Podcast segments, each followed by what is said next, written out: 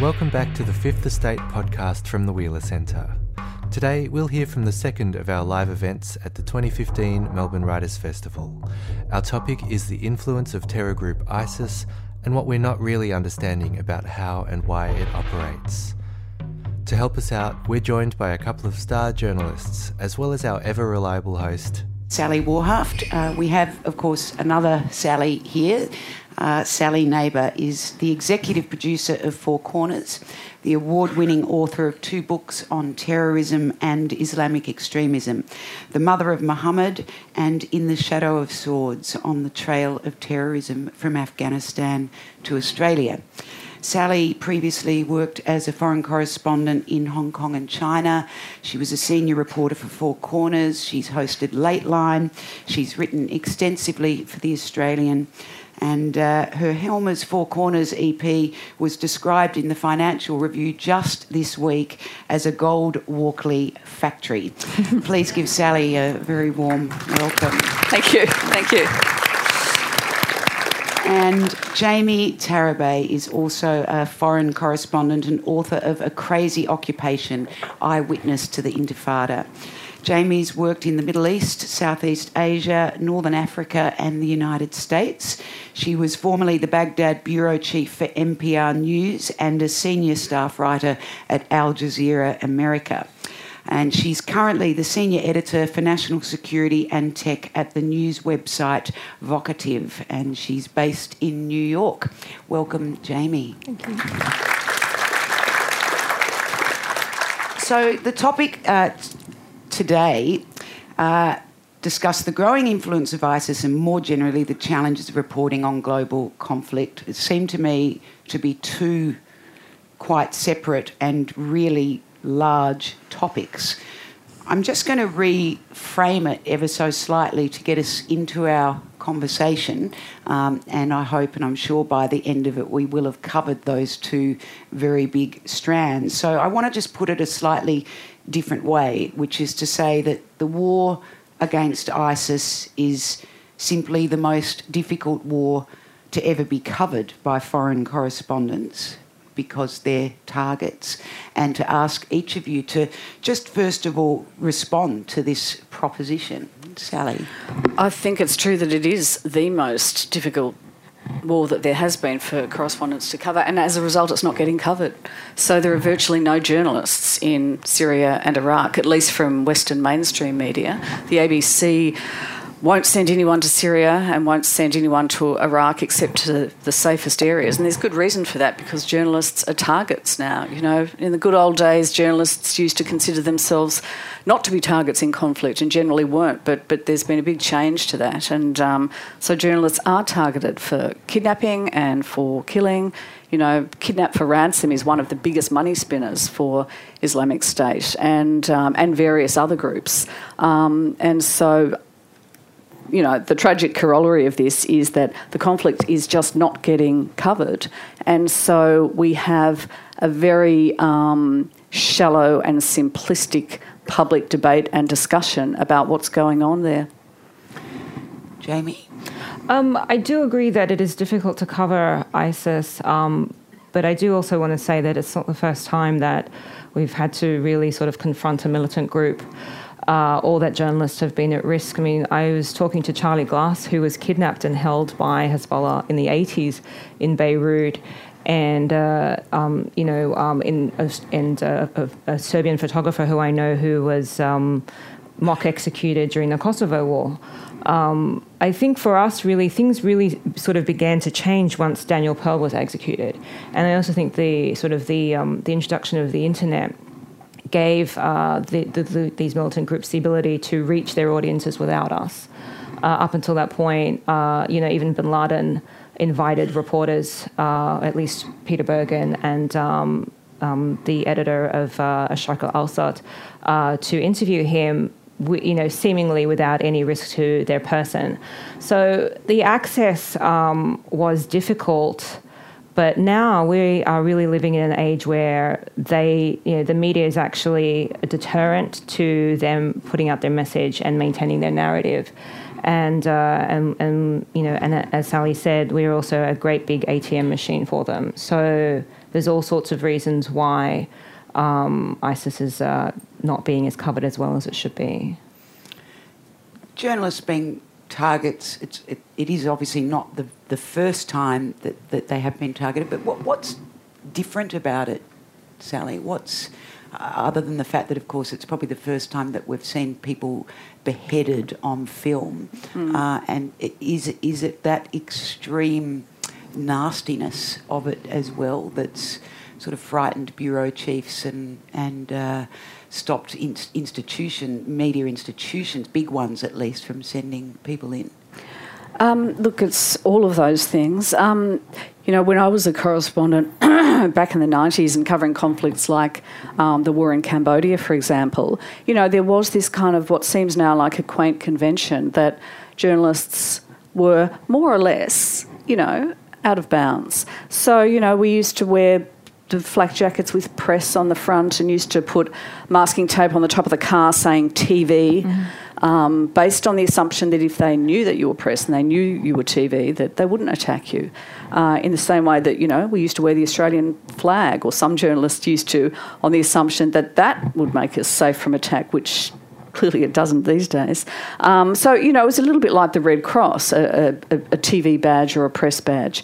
Um, and there were, of course, cases like Jamie's mentioned where journalists were targeted, but it wasn't a frequent or routine thing, whereas now I think, um, you know, Islamic State, they they use beheadings as a propaganda tool and a recruiting tool. It's actually one of their major recruiting tools, that they film these videos and, you know, put them online, um, and this is a way that they gain recruits across the world. So, um, you know, of course it's not just journalists who are being kidnapped and killed in that way.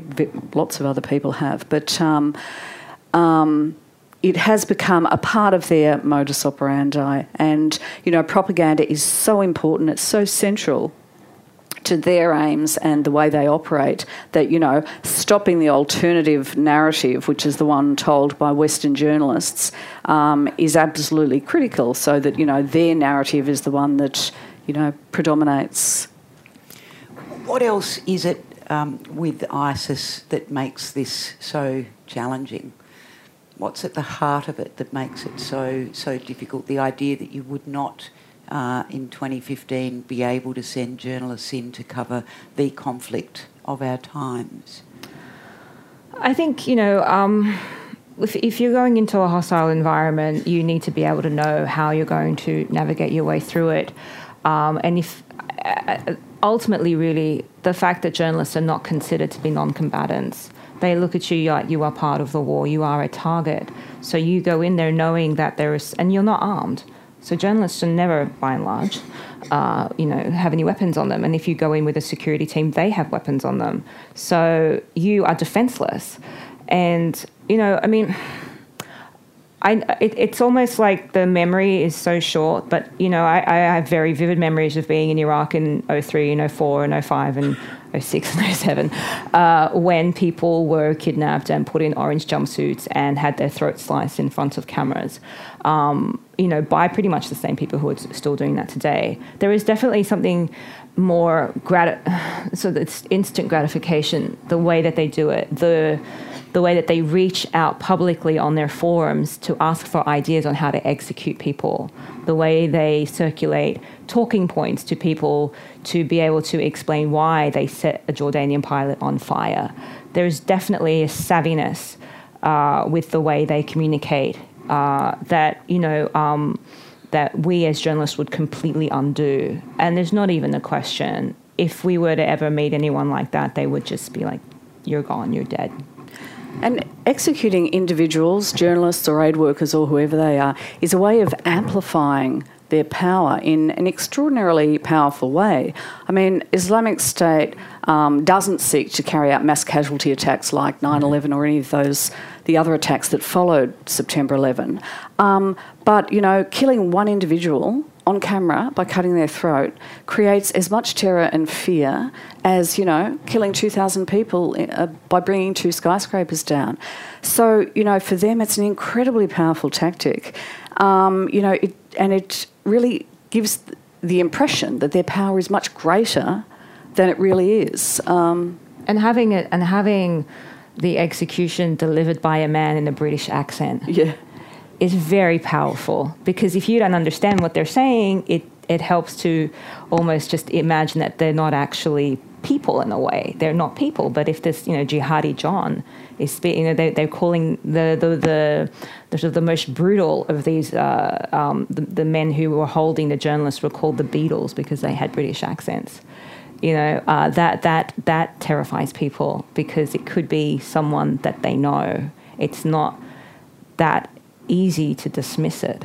It's yeah. like that belongs in that region. It's not something that I need to be worried about. And similarly, using guys like, you know, the, the young Australian boy with the orange hair who was known as the ginger jihadi, mm. um, in those propaganda videos where they're appearing in, you know, a big group of fifty guys with A K forty-sevens and, and the full kit. And he, in his Aussie accent, is, you know, delivering this scary message to the West. I mean, a young guy like that with no training and no knowledge would be pretty useless to a serious insurgent group, except for the propaganda value. And, you know, yep. that's the amazing value of people like that for them. We'll move on shortly to the repercussions of the lack of stories that are able to be got uh, over there. But as an executive producer of a flagship program in Australia, you as a senior editor, how do you think about ways of overcoming this? You know, you're not prepared, obviously, to send uh, one of your correspondents in there. Do you, I mean, do you think about... Do, they must want to go, some of them, I'd imagine.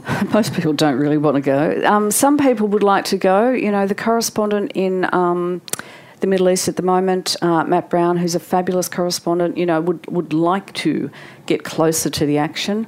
But, um, you know... it's just too big a risk, really, and media organisations have become much more risk-averse for, for good reasons and for bad reasons. You know, it is frustrating for journalists sometimes when you just want to go and cover a story and tell the story, um, and management, you know, has become really quite risk-averse. But in the case of Iraq and Syria, there's really good reasons for that. Um, so it, it's really frustrating. Um, you know, we've been looking... We, on Four Corners, we run about a dozen bought-in programs each year that come from the B B C or, you know, P B S or wherever, and we're on the lookout for a really great story on Islamic State from the inside. Mm.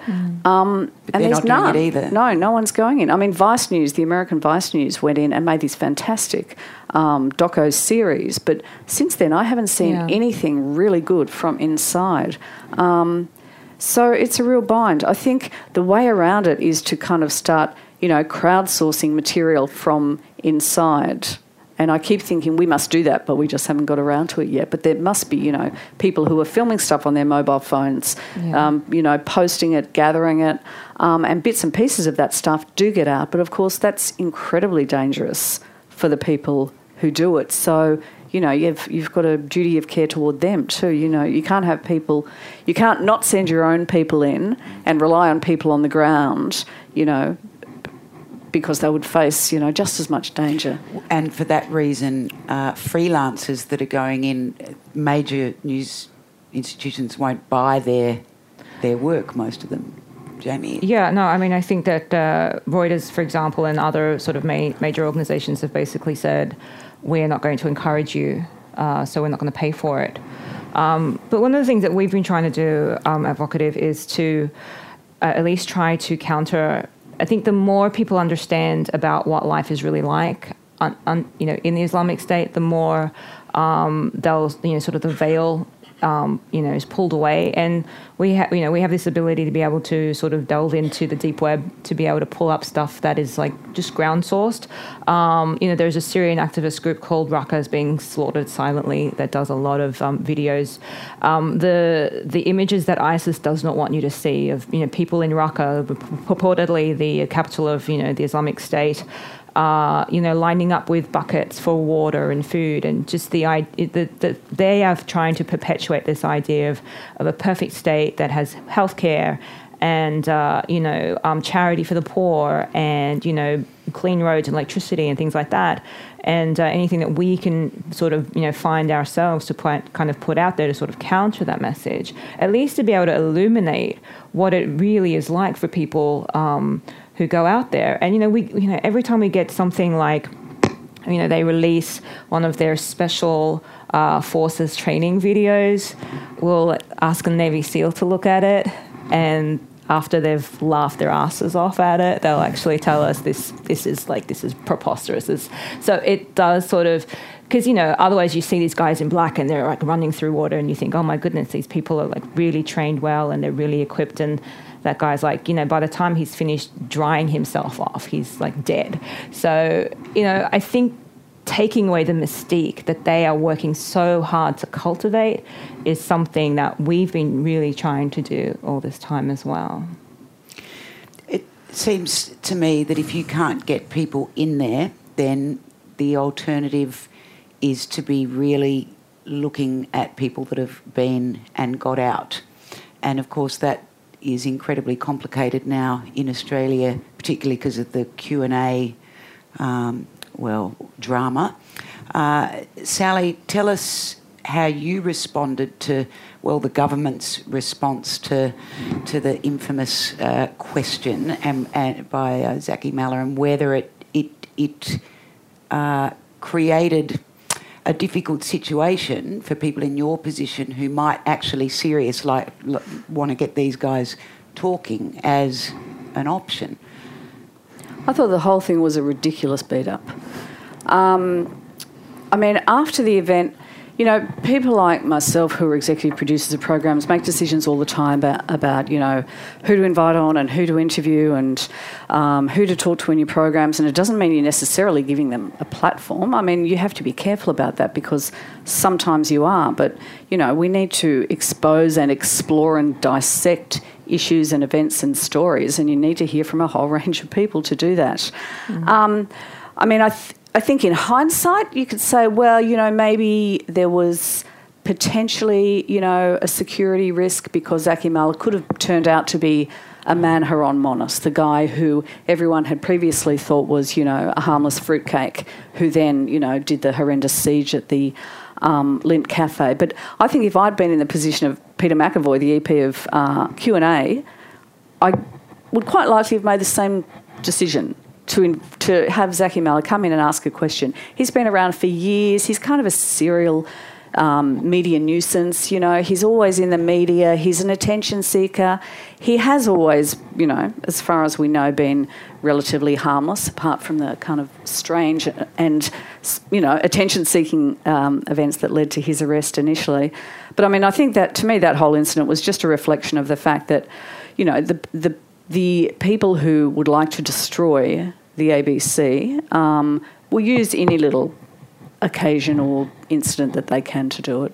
Does it then make it more difficult for you, though, to make decisions potentially about who you bring into, say, a Four Corners documentary, or are you able to just put the the Q and A thing to one side? And look, I think we both we have to be prudent and acknowledge, you know, the political environment in which we're operating, which is one where the A B C is under severe scrutiny, and in particular because of the News Corporation position on the A B C, which is that they would like to destroy the publicly funded broadcaster because we are direct competition to them, um, and therefore any kind of political concerns about what the A B C is doing, which are also, you know, often just Um, confected, get amplified in a quite ridiculous way. So we we have to be prudent. We have to acknowledge that's the world we live in. Also, the A B C is taxpayer funded. We have to be absolutely rigorous and forensic and um, conscientious and scrupulous in everything we do that spends taxpayers' money. Um, so, you know, those are parts of the reality. We also have to, you know, take risks and try and be as fearless as we can about just doing the job that has to be done and the journalism that has to be done. Because if the A B C's not doing it, no one else in this country is going to be doing it. Thank you. Jamie, what have you learned uh, about the war uh, with ISIS from people that have come back? Well, I haven't really been paying attention to anybody who's actually been lucky enough to come back. Um, but I, I, you know, I firmly believe that there's no way that anything is going to happen with ISIS as long as uh, Bashar Assad is allowed to remain where he is. And I think that as long as everyone ignores that Assad um, actually kills seven times as many Syrians as ISIS does, nothing's going to change. And, you know, when you listen to, um, I get an email every day from the D O D telling me that they have launched X amount of airstrikes in Iraq on ISIS targets and X amount of airstrikes uh, on Syrian targets. And the the, the head of the Joint uh, Ch- uh, Chairman Chiefs of Staff, Joint Chiefs of Staff, the Chairman of Joint Chiefs of Staff, uh, that's uh, said at one point uh, recently that American uh, jets will fly over ISIS targets and return without having dropped anything. Uh, so, you know, two and a half billion dollars later, eight thousand airstrikes, one year into this military action, and ISIS still controls half of Syria, uh, a large part of Iraq, and Obama pretty much admitted that he does not have a cohesive strategy to tackle ISIS. Um, you know, the Turks have decided to use the opportunity of becoming involved by bombing the Kurds as equally as they've been bombing ISIS. No one talks about what they're going to do about Assad. And as long as they don't have that conversation, we can talk about ISIS till the cows come home. It means nothing. I want to come back, Sally, to uh, your first response uh, about the repercussions of not having journalists in there uh, and the, the ability that then gives governments to really simplify this war so that you end up hearing cliches and um, very thin one-liners, opportunities to create or attempt to create cultures of fear that may or may not be reasonable, um, and, uh, you know, lines, you know, the death cult and so on. Uh, can you speak to that? Yeah.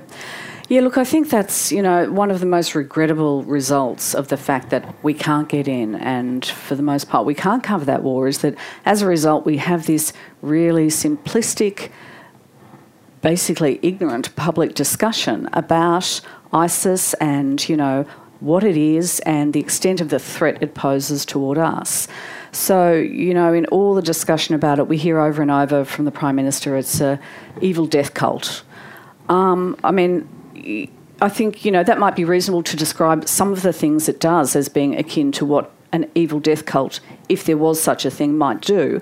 But, you know, it's not the only thing about ISIS. ISIS is actually a functioning state in parts of Iraq and Syria, albeit an inept one, as Jamie says. It, it levies taxes, it provides services, it provides a kind of bizarre level of security for its people. Um, it is, you know, as David Kilcullen writes in his excellent um, quarterly essay, which I recommend if you're interested in the subject, um, um, ISIS differs from Al-Qaeda in that it is essentially a state-building exercise. Um, Al-Qaeda was a terrorist group. ISIS is essentially a state-building enterprise, and they have built a state. Um, and so, unfortunately, because we can't get into that state, you know, we, we can't reveal that it's inept and desperate and miserable and the people are, you know, suffering and have to queue up for buckets of water. So what we're left with is this kind of reduced debate which um, tells us nothing about Islamic State, inflates um, the danger of it and inflates the danger of it to us. So we're also told by the Prime Minister they're coming to get us. Um, and, you know, that sort of discussion continues to flourish because we can't get in there and just bring the much more mundane truth about ISIS to the public. So, you know, that's really quite frustrating. And, and you know, politicians um, capitalise on that. You know, it suits them. It suits them for us to be really terrified. Um, you know, ISIS has killed very, very few foreigners, um, and that's not what it seeks to do. Um, they're not coming to get us. There will be, you know, mad people and, you know, vicious, nasty criminals who latch on to their message and their ideology and then carry out, you know, atrocities in their name, as happened with the Limp Cafe siege. But um, that guy had not had any contact with ISIS. He had just kind of latched onto them and then made that the emblem for, you know, the awful thing he did. So, you know, it's it's a real frustration, and it's it's central to this really kind of dumbed down political and public discussion we're having at the moment. Is it like that in the States where you're based, Jamie? Um, to you know, to an extent, there's definitely um, there's definitely a sense, and I think because there have been so many, there not not very many foreigners, but you know, the foreigners who have been killed by ISIS have been done so so publicly, and because the U S is carrying out these strikes and it is costing so much money, there is definitely a focus on it. Uh, and you know, I mean, but I do think that. Uh, so much of the explanations are facile, you know, and now particularly since I'm having so much fun watching the presidential campaign, uh, you know, and everyone's blaming everyone for creating ISIS, which is my favourite question of all time, so please don't ask me that question.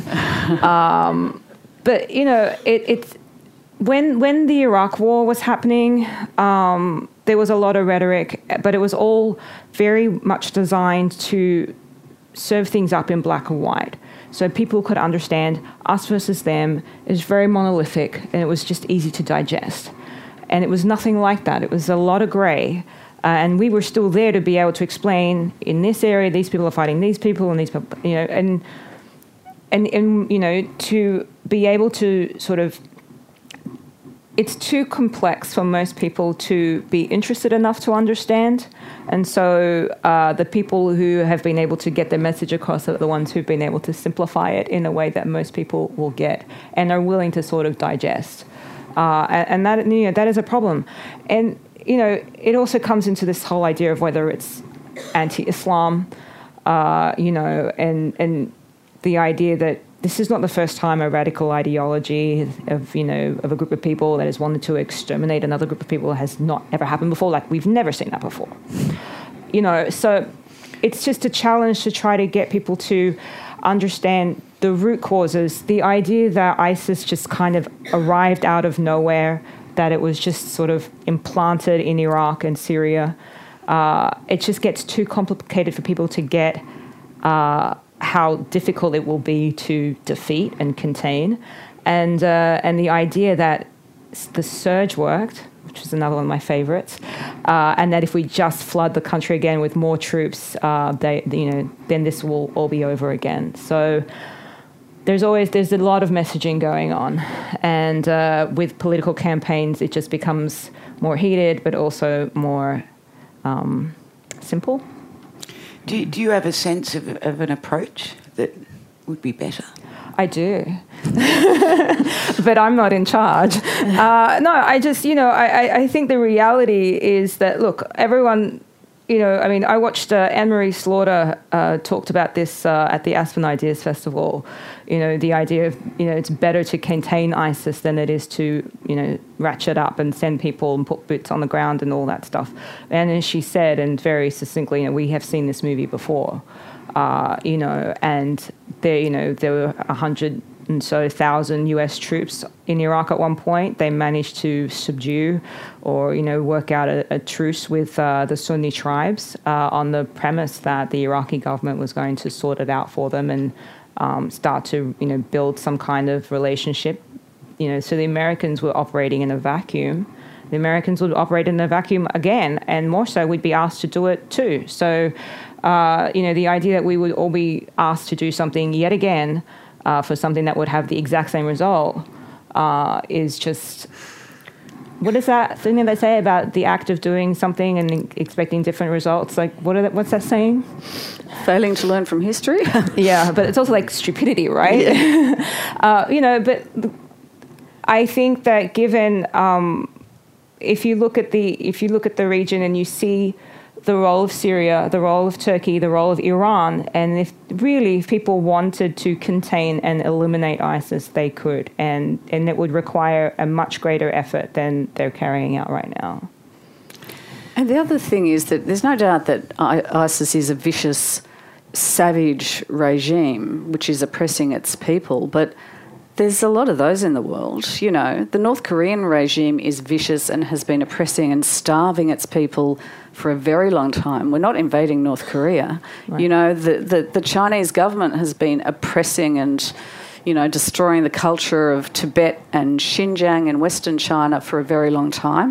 We're not invading China. So, you know, why are we so fixated on Islamic State. Um, you know, it, yeah, it's a really nasty regime, but but um, it doesn't necessarily threaten us directly. It does threaten world peace and order. There's no doubt about that. But I mean, why would we invade those countries when we're not invading, you know, various other places where equally savage regimes are in place? Well, it's uh, part of this is the simplification, isn't it? And you wouldn't have to read very widely to, you know, know that apparently the death cult is coming to get us.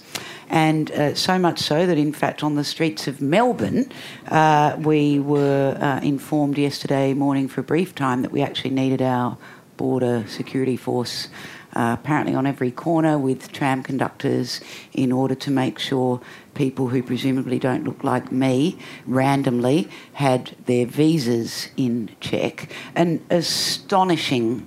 I mean, it was just, I just didn't even believe what I was seeing as I read it. And uh, as it unfolded, it was, of course, cancelled even before the press release um, uh, was, uh, the press conference was was given. Uh, this has, it's been pointed out by some correspondents that it seems to be part of a government uh, idea of putting out a sort of security, something every week, or, you know, let's go with this. Uh, and uh, amazing and terrific response from the people of Melbourne to make sure that that was stopped in its tracks. Sally, um, what did you make of that, and how do you connect it to all of this? Look, I think it is another example of, um, you know, what happens when you have this kind of ill-informed and somewhat hysterical political and public discussion about the level of threat to all of us. You know, somehow then the next day you've got these border force cops in their black outfits, you know, ready to start patrolling the streets of Melbourne. I don't think we know yet who ordered that, so it's not clear whether it was just a cock-up by some kind of mid-ranking um, police or security officer, or if there was some political directive that led to it. But so it'll be interesting to see, you know, when that Very plays out, and that, you know, that's going to be a story for a while. But um, you know, we we do know that the government has sought to make national security a major issue, and that the government feels that it's on very strong ground um, when it's, you know, arguing about national security and, you know, purporting to protect us. And the um, opposition is in lockstep with the government on that. So, you know, the, both major political parties have determined that it's in their interests politically to be seen to be tough and strong on, you know, protecting us all. Um, I doubt that we're really at risk outside Flinders Street Station. It's not our foreign correspondents, of course, that this is up to, but how do you think our domestic journalists are going at really digging into these stories as they go? Because for me, as that unfolded yesterday, I thought, mm, I wonder if this will still be around by Monday. Obviously, oh, yeah, I think it will. I think it will too. But uh, the news cycle, it...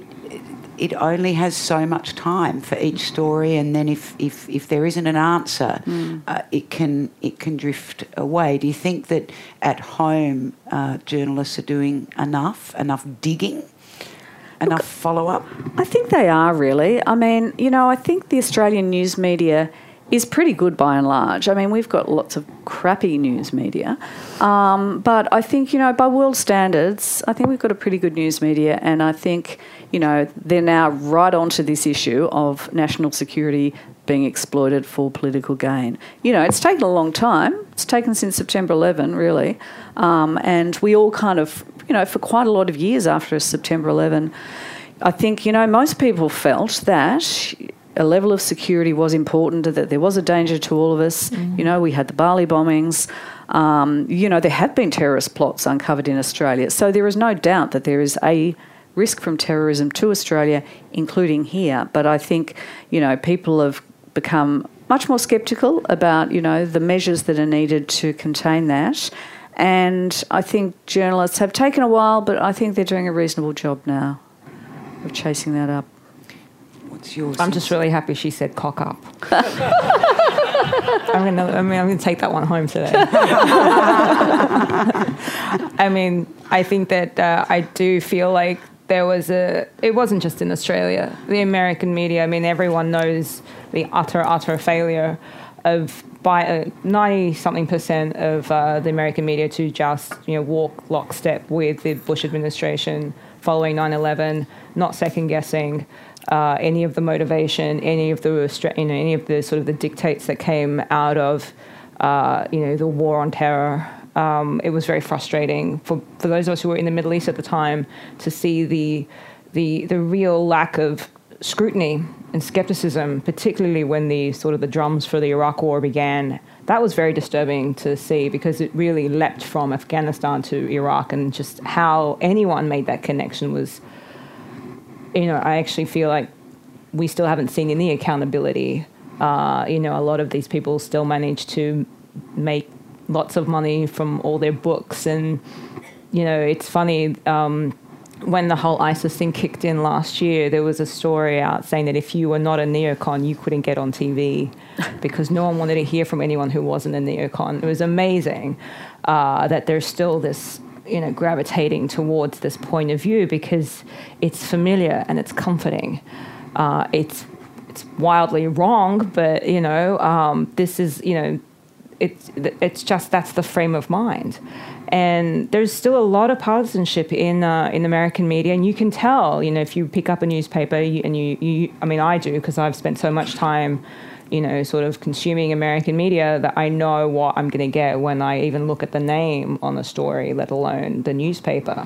Uh, you know, and, uh, you know, there, it's kind of this wildly divergent from this um, almost like conspiracy theorist, the government is out to get you, journalism to everybody wants to kill us and we have to always be alert, and there's it's difficult to f- sort of find the middle ground that is actually, you know what, it's not as bad as that, but actually here are the things that you need to pay attention to. And, uh, and you know, these are all the rights that are being taken away from you the more that you allow the government to enact X, Y, and Z acts. So there's definitely... Um, I don't I don't know if I can say that they're more um, aware and... skeptical than they were ten years ago. I'd like to think so. Um, but, you know, we, the Bush administration behaved one way. The Obama administration is notorious for uh, cracking down on leaks and, uh, and you know, just make, making sure that its messaging uh, is what is out there and, you know, just um, combating any kind of, like, adverse point of view. So it's it's it's really... sort of being able to watch that firsthand is, is, is it's just, it's interesting right now. Mm. It's a challenge. I think that everybody has, and the problem is that it's not really a public service if you're, if, you know, the job of the journalist is to be able to inform, not to tell people how they should be thinking. And, you know, not to be able to say, this is what you need to know, um, because I'm telling you this is what you should be afraid of. And it's just, the public is being let down by that. And, of course, there's a you know, the ever never-ending problem with resources. And, uh, Sally, you mentioned earlier the idea about you know, getting somebody to trawl through all the things that are, you know, coming out one way or another, that, but that would require, at the A B C at least, a, presumably a dedicated staff member to be doing that pretty much all the time. Is that about right? Um, well, for a while, mm. yeah. Um, and, yeah, resourcing is an issue. I mean, all media organisations, particularly the traditional media organisations, are, you know, under real pressure financially and staff-wise. As you know, the A B C lost three or four hundred staff last year. Um, there will, there may be more staff cuts to come, I'm not really sure. But, um, um, you know, there'll no doubt be more budget cuts to come. Um, the A B C's become spread very thin. You know, we've now got the twenty-four hour news service and we've got a massive uh, online presence, which a lot of resources have been kind of, you know, sort of shifted over to. So, look, you know, resourcing isn't being put into investigative journalism. It's being put into the kind of, you know, ubiquitous twenty-four hour rolling news and uh, online news. And, you know, that that's a good thing in lots of ways. But, um, you know, we have to kind of fight to make sure that resources at least aren't stripped away from investigative journalism. And so far we're okay, but, you know, it's an ongoing fight. Can you just tell us, uh, in global conflict more broadly, about the kind of uh, precautions and what goes on in making a decision, either as a journalist yourself or being responsible for a journalist as a producer or an editor, in, in going into a dangerous situation? And at what point do you just say, I can't I can't be making this risk, because it's such a fine line, isn't it, between a Pulitzer Prize and losing your head? It is a I very think... fine line. Oh, I didn't mean that. that was, I didn't mean that. I think correspondents used to be a lot more autonomous than they are now, and used to be much freer to make their own decisions about risk. I remember doing a story in Kashmir for Foreign Correspondent, must have been twenty years ago, when I was based in Hong Kong, and it was the beginning of the insurgency there, and um, you know uh, the the growing insurgency and um, opposition internally to Indian rule of Kashmir, and Pakistan and India were at loggerheads, and it was seen at seen as you know a potential nuclear flashpoint. And um, so we went in there to do this story, and there was a curfew in place. There were soldiers on the streets, um, and um, you know it was pretty tense. Um, we were getting stopped at roadblocks, and you know guns pointed at us. And we wanted to go and interview one of the insurgent leaders, the insur- the leader of the main insurgent group. And so we had to go through this elaborate process, which I'm sure Jamie's familiar with, whereby, you know, you meet at a safe house and then you switch cars and you're taken to another safe house and you have to wait, and then you're taken off, you know, somewhere into the woods. And, you know, we were kind of driving around for hours, had no idea where we were. We were completely in the hands of these people.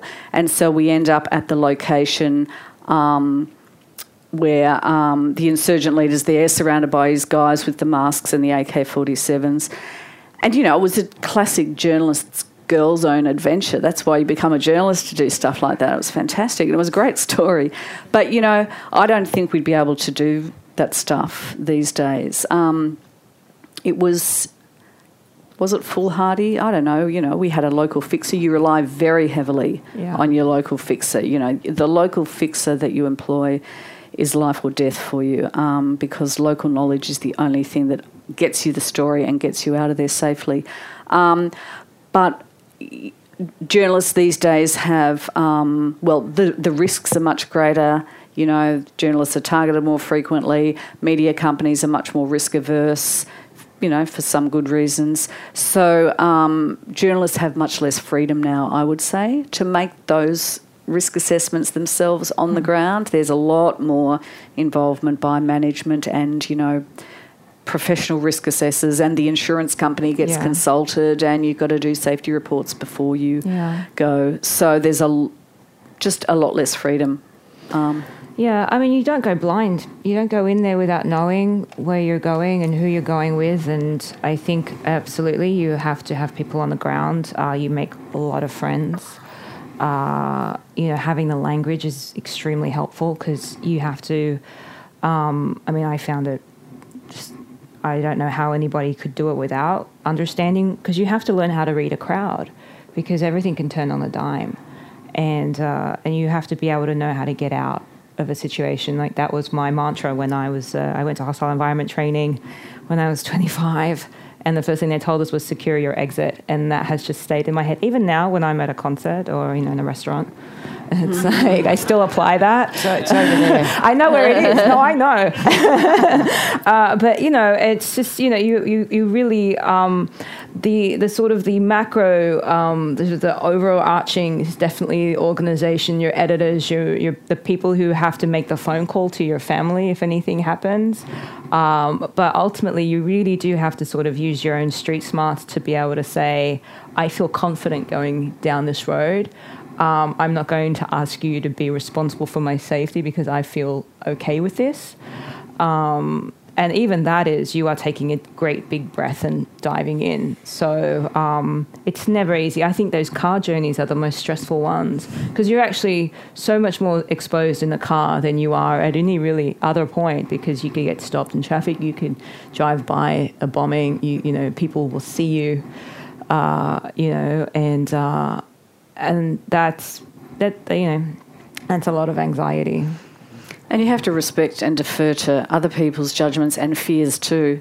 You know, if your yeah. cameraman doesn't feel safe, you can't do it. If you if your driver's saying we have to get out yep. now, then you have to get out now, even if you know there's still a guy there who you desperately want to interview. So you have to kind of respect and allow for other people's expert judgments and instincts as well. Um, do you think that Al Jazeera uh, badly let down their journalists in Egypt? And if so, how do you feel about it and why do you think it happened? God, I mean, I don't know why it happened, but do I think they did? Yes, I do. And I don't think that anyone would disagree with me. Um, I think choosing to sue the government of Egypt when three of your journalists are being held in custody Um, isn't exactly going to calm things down. So, yeah, I do. Thank you. Um, going back to ISIS, I think it's important to identify uh, some of the forces that are keeping it going. Uh, there is a very important role for the Gulf states mm-hmm. in the way that ISIS has developed and the way that it's going on. The reality is that ISIS was certainly at the beginning, um, funded, supported by Saudi Arabia, Qatar, and the United States. As time has gone on, the, the U S has changed its uh, policy, but Saudi Arabia and Qatar have continued to support this, or, this group, this organization. And I want to make, it, uh, make the point that Uh, um, focusing we, we on need the, a question. I'll try, yes. Um, I, I just want to say that focusing on the Assad regime as being somehow that if you remove it, um, uh, you know, ISIS will be defeated, I really have to tell you, could not be more wrong. The only uh, legitimate Uh, governments in those two countries, in Iraq and in Syria, are the governments that exist now. Certainly, a question, not, please. Not the opposition groups. Now, my question to you is, given that these are facts and realities, I mean the support for ISIS, how would you, if you're really interested in getting rid of ISIS, how would you go about um, uh, uh, removing this, what, in my view, is a pernicious kind of support for this awful organisation? Well, I mean, first of all, um, I'm going to take issue with the U S support of ISIS mm. because I'm not really sure where that came from. No, and, I'm not aware of any evidence. Um, for that I also either. don't. Um, I at, at no point did I suggest that the opposition groups in Syria would be a better alternative to Assad, and I don't believe that Assad is actually the legitimate government or authority in Syria. Because if you are a dictator, you're thereby like imposing your will on the people. So I'm. I'm sorry, I have to disagree with you about that as well. I do believe that the Gulf allies have to do more. I actually said that I don't think that anyone's doing near enough what they could. I do believe that it is a concerted effort that requires everyone involved to contain and eliminate ISIS. And I don't just say that it should just be Syria. I said Turkey needs to do its part, Iran needs to do its part, and certainly the Gulf, uh, Gulf allies need to do their part as well. So, um, but I also believe that because it's going to take all these different groups with all their different interests involved to do this, it's going to take a very long time before we even get there. So, Sally? No, I think you've got it. Thanks. um, the lady in the red there. Thanks. Thank you for this informative session. What I was missing, I went to your last session, Jamie. Oh, God. Don't say that. It was very passionate. Oh, thank you. um, you mentioned there, and you mentioned again, we're not informed about Assad. Uh, I've just returned from actually Jordan and uh, also Turkey, and saw the recruiting that was going on in Jordan for ISIS. And the what what puzzled me is how little we are informed of the economic circumstances that are happening in, in Jordan that I saw, which is that jobs have gone, things are getting bad in many ways, I think, in the, what I can see in the Middle East. So Assad I, I was trying to, I was puzzled, where does the, all this fit? Because the recruiting of women, young women going to ISIS, is one thing that's not mentioned here. Question. And I didn't feel it was that difficult to report that, yeah, for instance. Okay. And the promises. So my question is, what? Why are we not getting the, for instance, one, Assad um, power that's operating and not being highlighted, and secondly, the recruiting that's going on all around, which is also on misconceptions, especially of the young women there. Okay. Um, so um, I, you can obviously, regarding um, when it, when it comes to reporting on Assad, and I'm sure Sally will agree with me that anyone, any like main, mainly Western journalists do go into Damascus, but you have to get a government visa, which means that you are basically under uh, the monitoring of the Syrian government. They know everything about where you're going, who you're meeting with, um, and so you're unlikely to interview anyone in Damascus who's going to say anything against Assad. Um, and, and, and Sally, if you want to talk more about that. Regarding the women, there was actually a really brilliant article in the New York Times uh, last week about the, they call them the Bethnal Green girls, so the, the British uh, girls who were fifteen, sixteen years old and went. And, you know, here's the thing. It's like there's people aren't just being recruited Uh, to be fighters. They're being recruited to be citizens of a state. These girls are being told, come here, be good Muslims, help us grow our state, be doctors, be teachers, be nurses, we need you. There was an Australian doctor on, you know, on a video saying, please, I urge all of my colleagues to come and be part of this. And one of the biggest recruiting tools is that they're there taking care of the Syrians who Assad is killing and maiming. And and if they think that they, as it is their Muslim duty to do, to go and help their fellow Muslims, of course they're going to do it.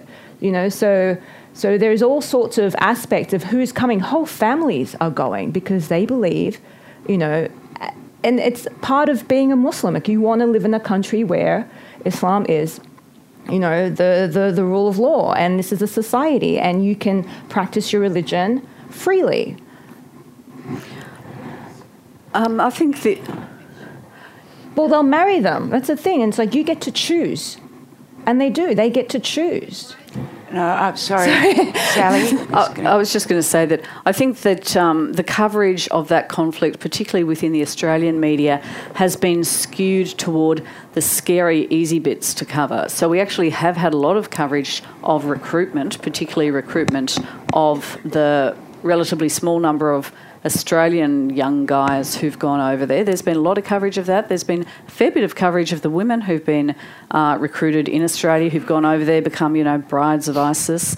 Um, we've had much less coverage, you know, exploring the economic background to it, you know, the, you know, economic, cultural and sort of political uh, reasons for the conflict, you know, what's going on in the ground in Syria, what the Assad government's up to. It's partly because people won't go in, you know, so we've had very few journalists, Paul McGough being, you know, the outstanding exception who's not afraid to go anywhere, but, you know, there are very few others who are actually going in on the ground and exploring those broader issues.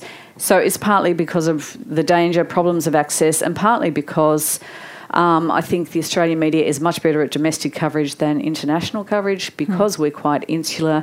And also, you know, we're lazy and it's much easier to cover those kind of scary recruitment stories than the much more complex stories of why is it happening. Anyone on this side, on the right? We want Melbourne Writers Festival balance here. It's the left from their perspective. That's right. So why is it happening? Why is what happening? So you, the, you're saying we're, we're avoiding the questions of, of why it's happening and focusing on the easy ones. So what's the answer to that? Why is it happening? I can't answer that. I was actually just going to the point that the lady up there was making about, you know, why Australians aren't telling us what's going on with Assad and what's happening on the ground. Um, why is it happening? I can't be answered in, you know, a forum like this. Um... You know, there are many, many factors and reasons to that, you know. One reason historically is that you know, the invasion of Iraq created a whole new monster. So, you know, that was a key factor in the awful mess we've got now. But, you know, it also goes back to, you know, European co- colonisation of the Middle East, the arbitrary uh, borders that were drawn up, the failure of the Arab Spring. You know, there are so many factors that, you know, you'd have to talk about a hundred of them to have an even adequate discussion. Last question. The lady in the blue top at the very end there who's had her hand up the whole time. Uh, but you'll have to make it quick, please. It will be a really quick question. Um, I just wonder, as we're getting such a skewed view of what's happening, do either of, well, any of you ever see a situation where the media might actually decide blank, as to take a blanket decision to not post any of this footage of beheadings, to basically not act as the oxygen to ISIS's fire? I think you see that already. I, I know certainly uh, uh, in the States when uh, the executions started happening, that there was almost a blanket decision online, especially on Twitter, to not post beheading photos. Um, and, um, you know, ISIS puts out all kinds of execution videos pretty regularly, and we don't uh, we don't publish them, and we don't link to them, uh, you know, and uh, and we can describe them a little bit, and, and most people will do that as well. That we might take a screen grab, but um, but it's it's just not something we want to give air to, you know, really, because um, we don't really want to trade on that kind of um, you know, that kind of brutality. And I, I've seen that a lot in the States, and I don't think there's been like an actual official, you know, conscious decision about it. But I think that particularly when Jim Foley was killed and Sotloff was killed, everyone online on Twitter was just like, please do not post those pictures. And and pretty much everyone did not do that. So um, that was really gratifying to see. And it was, I think it was also just a collective thing that people were doing because it was just so horrific. And Australian media has taken basically the same position.